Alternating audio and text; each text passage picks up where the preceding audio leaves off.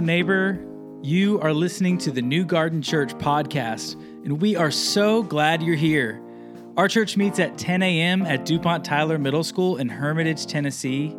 You can join us in person, or you can catch our gatherings after the fact on our YouTube channel. We would love to hear from you. We hope that you enjoy what you hear today and check back in with us again soon.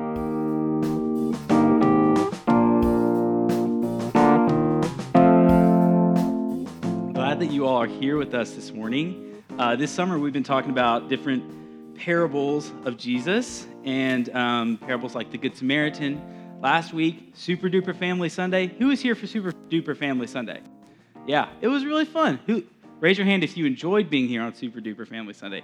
See that? Everyone's hand is up.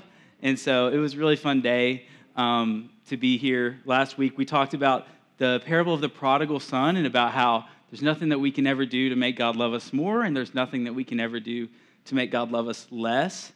And today we're talking about a couple different parables from Matthew chapter 13. They're really short and they're right next to each other, so I think we should be able to handle that this morning. Uh, once again, I'm, I'm really excited to, to be here with you this morning, and I'll, i would like to pray for us uh, before we continue. So uh, let's pray.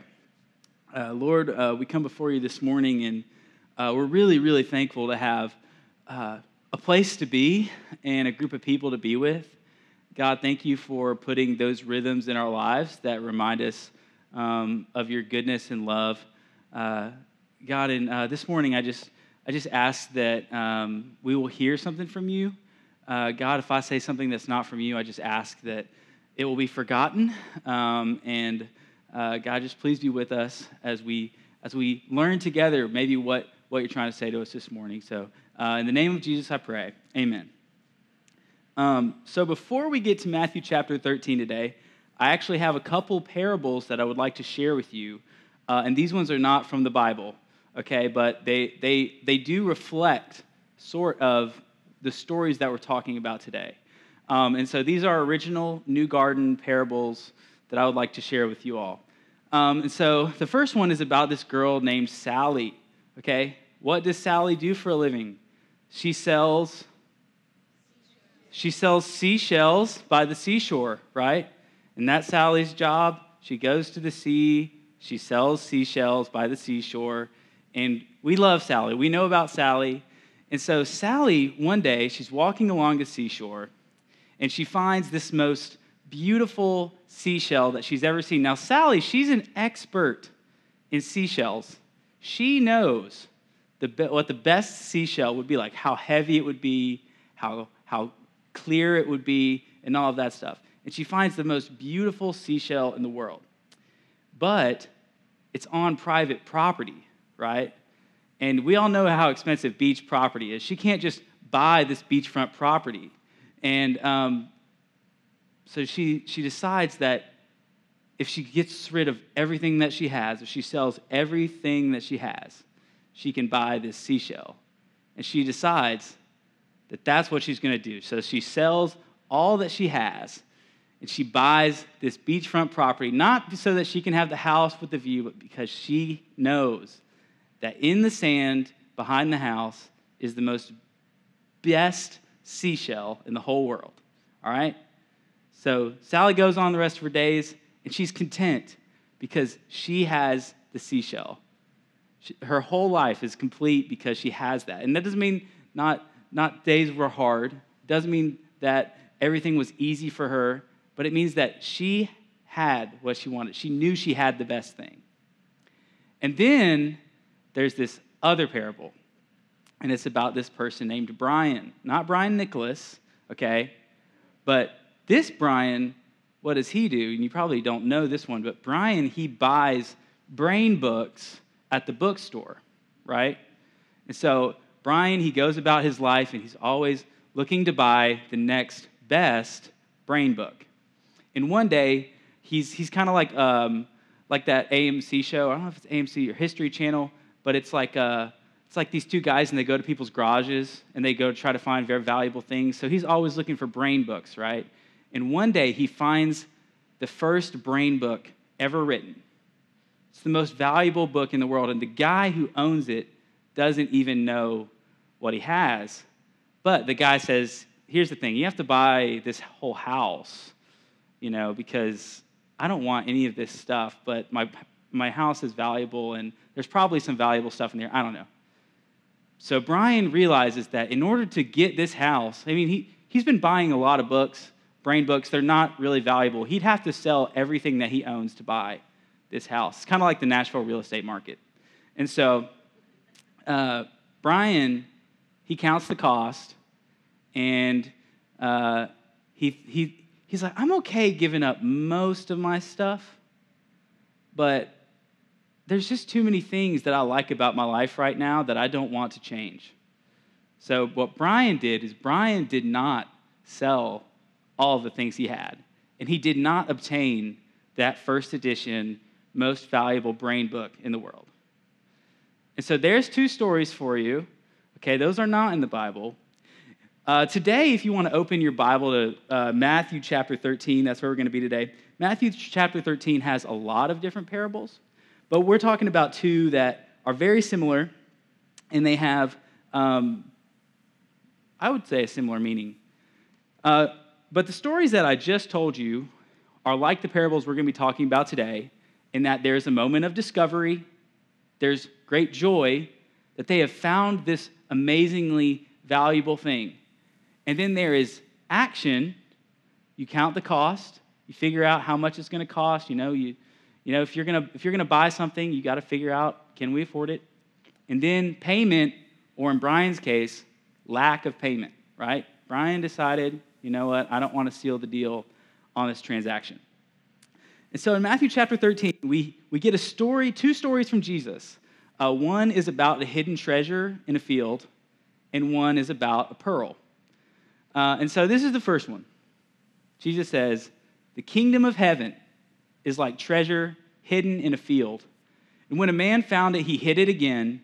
And then in his joy, he went and sold all that he had and he bought the field. I'll read that one more time because it's short. The kingdom of heaven is like treasure hidden in a field. When a man found it, he hid it again. And then in his joy, he went and sold all that he had to buy the field. Once again, we've got a four steps in this.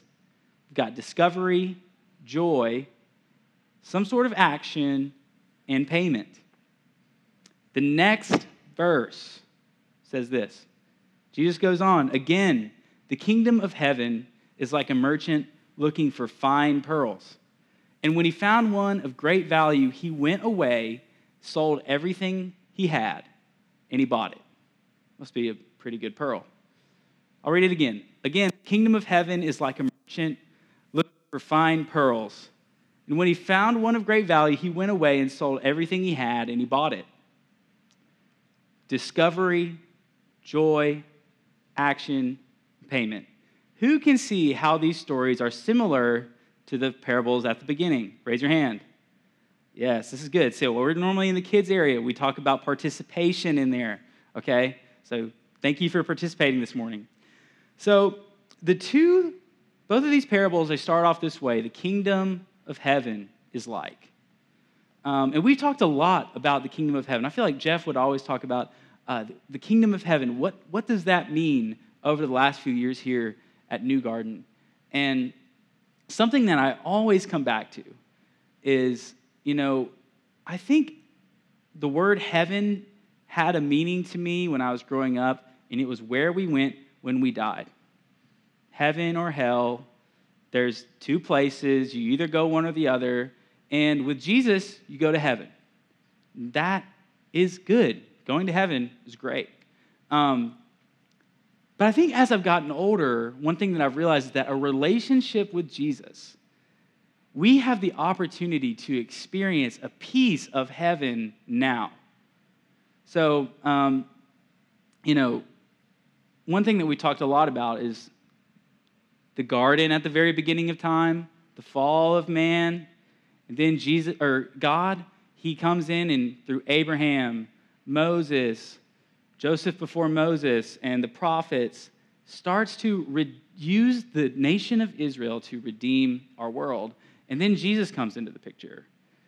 And through Jesus, we all have been given access to God. We all have been given that, that access because Jesus, when he died, that, that curtain in the temple was torn. All right, we have access to the Holy of Holies. And then the Holy Spirit comes and fills up the people of God at Pentecost, and the church begins to spread and grow. And all of a sudden, fast forward 2,000 years, here we sit. And I think a lot of times we discount how that the kingdom can change our lives in the here and now. That we have been given access to something of great value. Um, and a lot of times I don't think we count the cost correctly. And so, uh, in this kingdom of heaven, our lives get to be transformed. Uh, it should transform the way that we live, the way that we work, where we work. Uh, it should, you know, change so many things about our lives. And I'm not telling everyone to quit your job, you know, but, you know, what, what do we do with the money from our jobs once we have it? How do we raise our kids? How do we discipline our kids? Uh, what sort of media do we want to intake on a regular basis? Jesus and the kingdom of heaven should influence all of our decisions in our life. And I think a lot of times we're like, yeah, kingdom of heaven, man, I go to church on Sundays, 10 minutes late because that's what time our church starts, and it's pretty good. You know, the preaching's okay, but it's good to see people, right? And I think sometimes we have dumbed this, this idea of the kingdom of heaven down into something that's later or something that doesn't influence our whole selves. Um, but I believe that the kingdom of heaven should be this beautiful, valuable, transformative thing in our lives. Um, which makes this the question. So, in, this, in the two parables in the Bible that we've talked about this morning, uh, the two main characters, they decide that the kingdom of heaven because it's like a, a hidden treasure or it's like a pearl. They've decided that it's worth going all in for. And here's my question this morning is that do we actually believe that the kingdom of heaven is best? Now, I know we're in church, and if I asked for a raise of hands, we'd all be like, yeah, that's right. Kingdom of heaven is best. One thing that um, I appreciated a couple weeks ago uh, when uh, Jeff Brown from Woodmont, I wasn't here, but I, I think he was up here uh, in, in the screen talking to us, and he was talking about assurance. Where is our assurance from? And I think if we're being honest, uh, sometimes we don't put all of our, our hopes and we don't, we don't have all of our trust in this kingdom of heaven that, that life with Jesus is truly better. You know, sometimes we think, I would like a few more assurances in the form of some green dollar bills or a house that's in a good area that's going to grow over time and all these different things. And I'm not knocking uh, you homeowners out there. I would love to join the, the club soon, all right? Um, but sometimes, I don't know, I just feel like we don't put our assurances in the right place. I don't know if we, if we really believe the kingdom of best, then it would be worth going all in for. But I think sometimes in our lives, we, we're like, okay, but that that part of my life is, is good the way that it is. And that can be anything, you know. Um, that can be really anything, like depending on where you are, where you're from, uh, what your life experience is. That's different for all of us. So I couldn't even stand up here and name different things because I don't think I could hit everybody in this room. But what I can say is that for me, sometimes that, that, that trust, falls a little bit short. And I start like, yeah, the kingdom of heaven is best. I want to live in the kingdom now. I want Jesus to change everything about my life. But, you know, I still want to like get way over invested in the Titans games on Sunday. You know, I was telling Madeline the other day, I was like, 10 weeks until football season. I'm ready. Um, but just things like that. It's like, you know, if, if the Titans game is at the same time as something else, do I consult Jesus on that decision, right? Um, is what's happening uh, in, in this area of my life, is that worth, you know, letting my kids grow up and not being part of their life? Is that worth um, things like that? And so, if we actually believe that the kingdom of heaven is best, which I think in, in our minds we're all like, yes, kingdom of heaven is best. If so, how is that changing our lives? Um, how is that changing our lives? If uh, most of being a Christian in 2022 is going to church, um, I don't really know that that's what Jesus was talking about.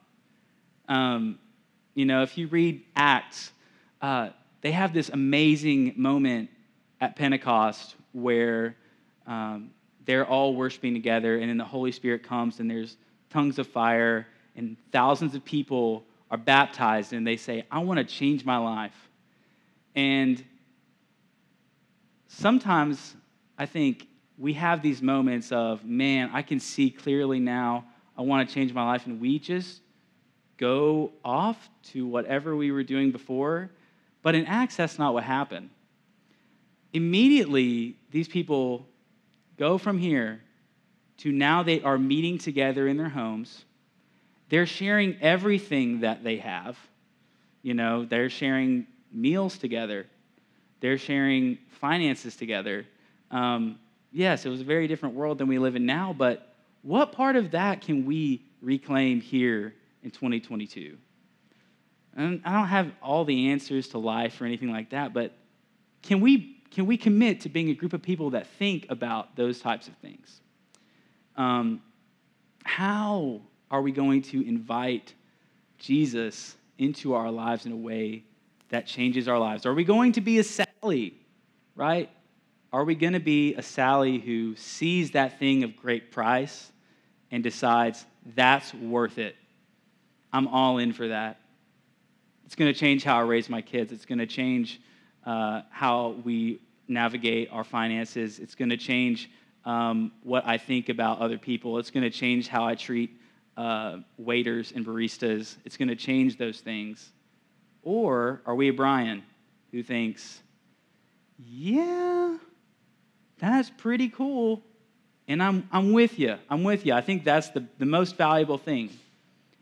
But do we believe that the sum of all of our other stuff is better than that? That having all of this other stuff is better than the relationship that we can have with Jesus in this new kingdom of heaven that we can experience now? I think these are questions that we have to ask ourselves as responsible followers of Jesus.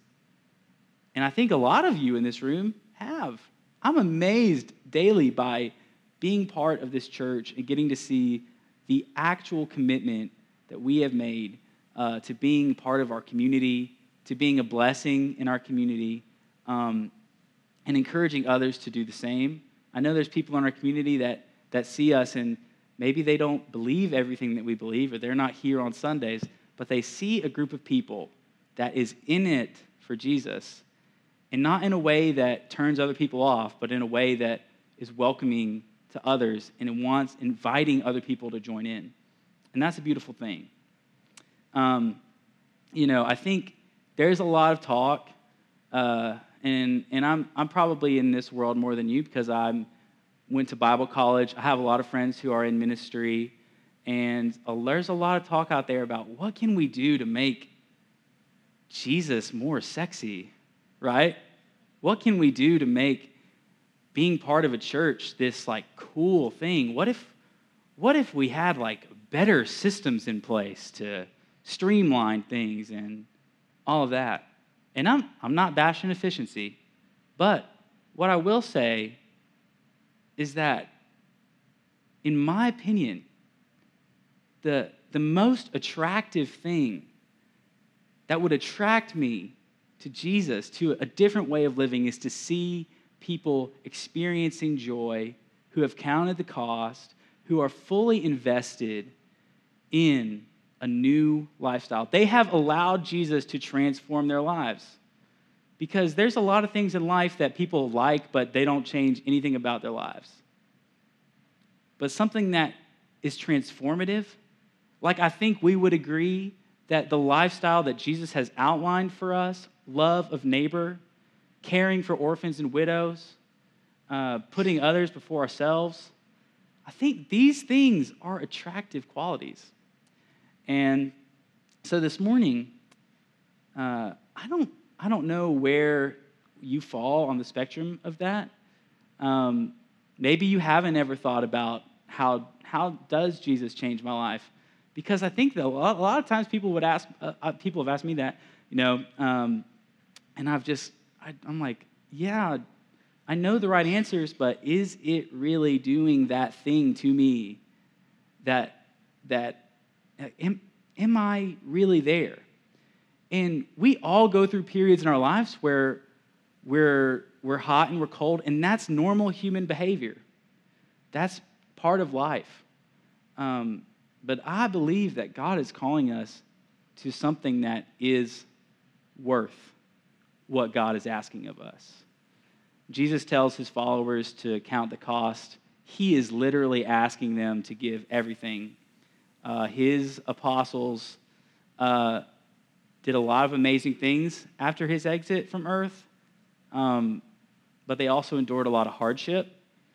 And I think we really, really like being comfortable, myself included. I, I prefer it always, right? But a life following God sometimes invites us out of our comfort zones in a good way. And so this morning, um, I will leave us with that.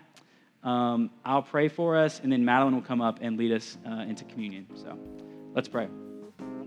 Uh, Lord, we come before you this morning, and uh, we're thankful that that you have provided us with a a, a life um, that is worth what you are asking from us, God. Um, thank you for uh, providing this, this beautiful, beautiful life for us to live. God, we just want to invite you into our lives in a way that, that changes things. God, change the way that, that we love our families, change the way that we love our friends.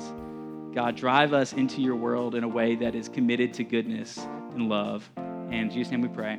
Amen.